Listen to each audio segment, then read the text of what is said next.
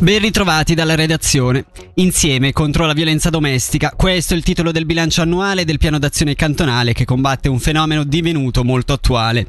Ad esprimersi ai nostri microfoni è la direttrice della divisione della giustizia, Frida Andreotti. Dopo i primi due anni di implementazione anche di questo piano cantonale d'azione, è un bilancio senz'altro molto positivo, grazie a un lavoro coordinato dei dipartimenti coinvolti e grazie anche, importantissimo, alla società civile, tutte le associazioni sul territorio, gli enti parapubblici, statali, le varie associazioni di categoria professionale che tanto si stanno impegnando per far conoscere ecco, la, la tematica, per far conoscere i servizi di sostegno, supporto, aiuto da parte delle istituzioni che possono prendere a carico in maniera professionale adeguata i bisogni delle persone che sono vittime.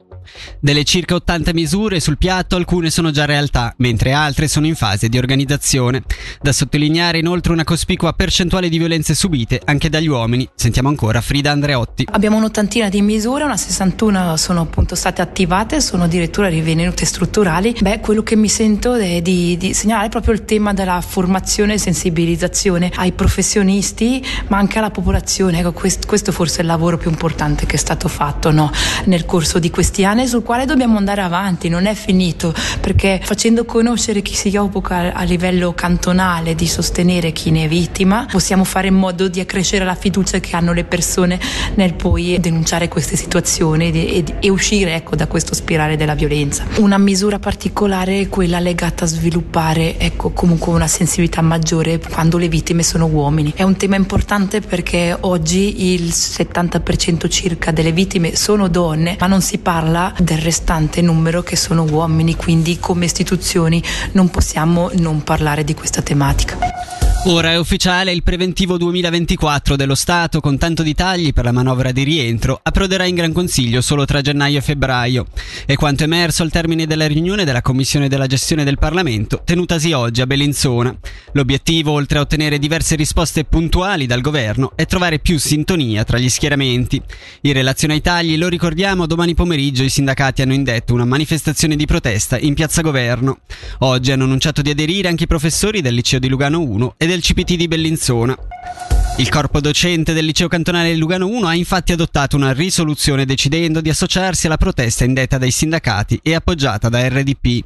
Anche i docenti del CPT di Bellinzona, riporta la regione, hanno bocciato le misure del preventivo 2024 e si sono spinti oltre, ventilando al governo la possibile rinuncia alle attività extrascolastiche e il dimezzamento delle giornate di formazione continua. Non solo i docenti, ma anche gli studenti si oppongono ai tagli. A dirlo è il SISA, il sindacato indipendente degli studenti apprendisti, riunitosi sabato a Bellinzona. Il SISA ha ribadito la sua contrarietà alle politiche di austerità proposte dal governo durante la sua assemblea in cui è stato eletto Ismael Camozzi, quale nuovo coordinatore al fianco di Filippo Beroggi. Rimanendo in tema, sempre in commissione della gestione si sta delineando lo schieramento dei partiti sul nuovo calcolo delle imposte di circolazione presentato dal governo. La maggioranza capeggiata dalla Lega è per sostenerlo. Il rapporto di minoranza invece sarà presentato dal centro e sostenuto dall'UDC. A redigerlo è Marco Passalia, vicepresidente del centro, primo firmatario dell'iniziativa approvata dal popolo nell'ottobre 2022, che prevedeva una formula diversa rispetto a quella governativa, quindi senza tenere conto di peso e potenza del veicolo. Sentiamolo. Sì, in effetti settimana prossima in Commissione della Gestione firmeremo i rapporti, eh, il mio sarà molto probabilmente un rapporto di minoranza che non farà altro che replicare il 2023 anche per il 2024 in modo da rispecchiare la volontà popolare, quindi non andare ad aumentare l'imposta di circolazione, mantenerla a livello del 23 e anche eh, mantenere il concetto che chi inquina più paga. Ma la, la proposta della maggioranza è filogovernativa, quindi nuovo calcolo che non rispecchia quanto votato dai ticinesi e naturalmente c'è anche la questione del quantum e capire se vogliono incassare di più oppure se vogliono rimanere al livello di quanto votato lo scorso anno. Misure rivolte a pubblico e privati perché possano adattarsi ai cambiamenti climatici. Oggi Dipartimento del Territorio, SUPSI, Alleanza Territorio e Biodiversità e Comune di Sorengo hanno presentato i progetti e gli studi volti in questo ambito.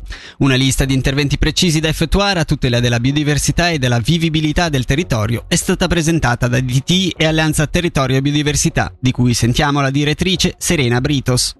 Alleanza Territorio e Biodiversità ha commissionato con il Dipartimento del Territorio questa guida Clima e Biodiversità, dunque che ha ripreso, tradotto e adattato questa guida Acclimatation proprio con l'intento di coinvolgere comuni, gestori del verde pubblico, ma anche privati ed è un'associazione mantello che raggruppa tutta una serie di associazioni piccole e grandi che operano sul territorio a favore della biodiversità.